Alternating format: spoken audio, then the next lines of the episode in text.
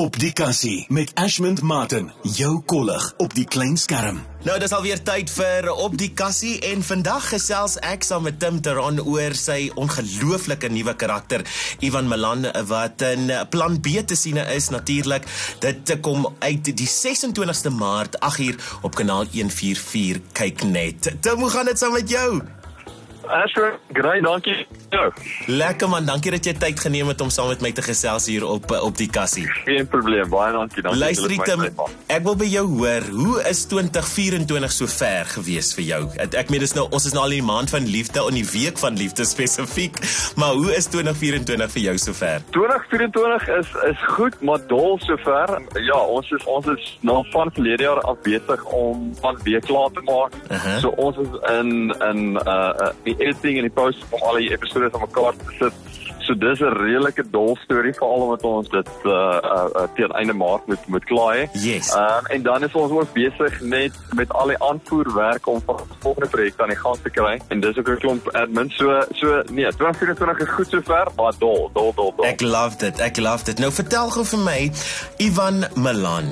Vertel vir my meer oor daai karakter en is daar enige karaktereienskappe wat jy in in in Ivan kon sien en sê ek is soort van soos hierdie ou. Uh, Dit is vir my maklik om hierdie karakter te doen of was dit vir jou 'n uitdaging geweest? Ek dink dit is so 'n bietjie van dis so 'n bietjie van al twee wat baie lekker is is ek het ek het 'n lekker sin vir humor ek hou daarvan om om humor in meeste situasies in te bring Aha. en ons regisseur Jozo Malherbe ken on- ons twee het al baie saam gewerk so hy ken daai deel van my Ja. so hy het my regtig aangemoedig om daai deel in te bring in Ivan se se manier van doen hy hy gebruik humor so 'n bietjie as 'n as 'n skerm Okay. wat Ivan se groot word jare was nie was nie maklik geweest nie die arme ouetjie het amper uh in die in die tronk uh in die tronk opgeëindig. Mm -hmm. Toe word hy opgeraap deur Smit wat deur Arnold Vosloo gespeel word. Ja. En so is hy in 'n uh, regeringsgeheime eenheid ingebring, 'n uh, militêre eenheid ingebring waar uh, sy lewe so 'n bietjie reggetrek is.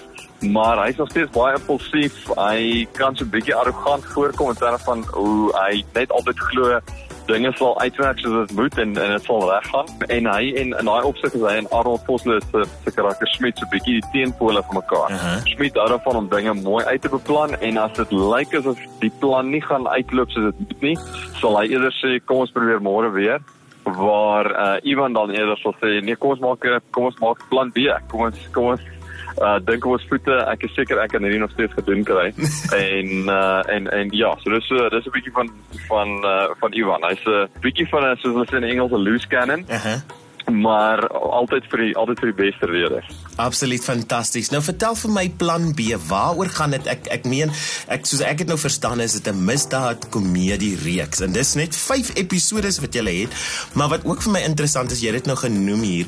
Jy is dan speel nou teenoor Arno Vosloo. Ek meen hy is mos 'n Hollywood ster. Kan ek dan nou vir jou dan noem Tim Theron? Is dit nou jou nuwe naam? Vertel vir my bietjie. Asien, jy kan my Tim Theron noem, maar net as jy vir my uh, Charlize se telefoonnommer ook in die hande kan kry.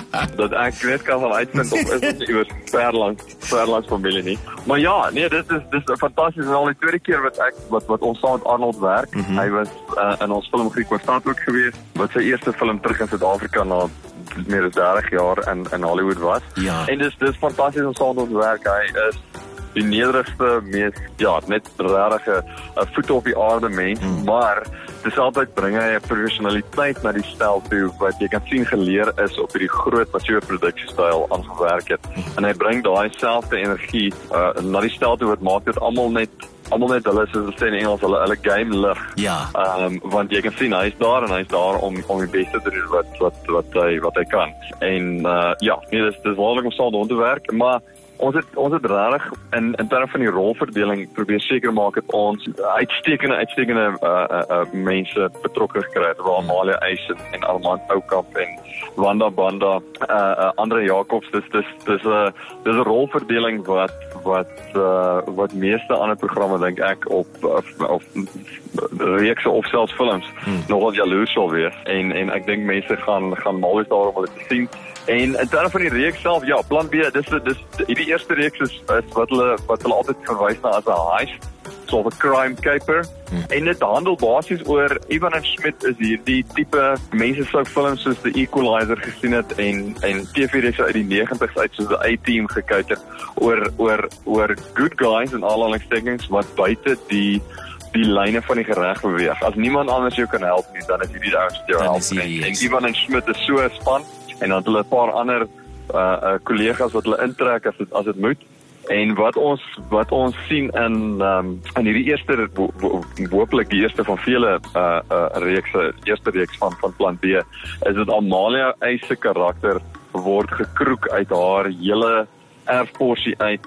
Daar is 'n 'n 'n 'n 'n versamelaar in Europa by wie 'n kunswerk gesteel word en hierdie versamelaar en Amalia kom by Ivan en Schmidt uit uh -huh. en dan kom hulle agter daar's actually 'n paar draadjies wat die twee bymekaar trek en dan help hulle haar dat uh, dat geregtigheid in die einde van die dag nog steeds seefuur. Wel ons sien definitief uit na dit nou. Tim voor ek vir jou laat gaan, hoekom dink jy kykers sal aanklank vind tot hierdie reeks en is daar miskien 'n titseltjie iets wat jy vir my kan mee los en sê wat in die eerste episode gaan geskied? Ja, natuurlik. Ehm um, ek dink hoekom kykers daarvan gaan hou, ek dink dit was al enigiets soos hierdie op kyk net gewees nie. Eerstens, ek dink die die tipe aanslag wat wat wat uh, ons regisseur Josel Malherbe en Tersieskap wat geskryf het natuurlik met Dion Meyer want dit gebaseer op sy karakters se se se invloed is regtig 'n baie nostalgiese tipe reeks. Iets wat wat uh, uh mense baie gaan herinner soos ek gesê het aan daai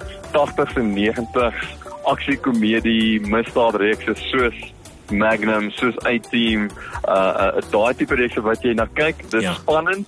Daar's aksie in maar alles is so effe tongenetjies alles is altyd lig So jy kan dit geniet. Jy sit op die jy sit op die rand van jou stoel partykeer, maar jy sit nog steeds al met 'n glimlag en ek dink mense gaan dit juist geniet. Ek dink ons het uh, soms 'n manier om plaaslik en en die reeks is uitstekend, maar om soms so effe donker te gaan en en swaar te gaan en hierdie is so 'n bietjie uh, 'n teemedisyne daarvoor. Ietsie lig en lekker om te hmm. kyk jy gaan elke week gaan jy met 'n glimlag gaan jy met 'n glimlag klaarmaak en en die en die good guys wen in die einde van die dag. En uh, ja, episode 1, episode 1 is 'n kritiese kritiese episode want dit is dit is die episode waar jy gaan sien hoe arme Amalia uit se karakter Ragelberg hoe sy deur hierdie swendelaar uh uh om die bos gelei word. Hmm. En en die einde van episode 1 eindig ons by daai tipiese laagtepunt waar jy dink hoe gaan hoe gaan sy gehelp word hieruit? Mm -hmm. En dit is wanneer Ivan Schmidt op die op die toneel kom. Ah, okay, nee wel ons sien definitief uit. Um, dankie dat jy tyd geneem het om saam met ons te gesels hier op op die kassie. Ek hoop om binnekort weer met jou te gesels. Ek meen jy het genoem daar is nog 'n projek wat jy mee besig is, so ek hoop om binnekort weer met jou te gesels. Uh natuurlik uh en uh, ja, dankie vir jou tyd of sal ek nou sê Tim Theron. Baie dankie Ashwin en ja, die kykers asseblief 26 Maart op kyk net die die die kyk net is was so amazing met hierdie hele proses om ons te vertrou om ons soos ek sê ietsie anders te bring. So ondersteun dit asseblief 26 Maart 8uur kyk. Op die kassie met Ashmond Martin. Luister weer na hierdie insetsel op OFM.co.za.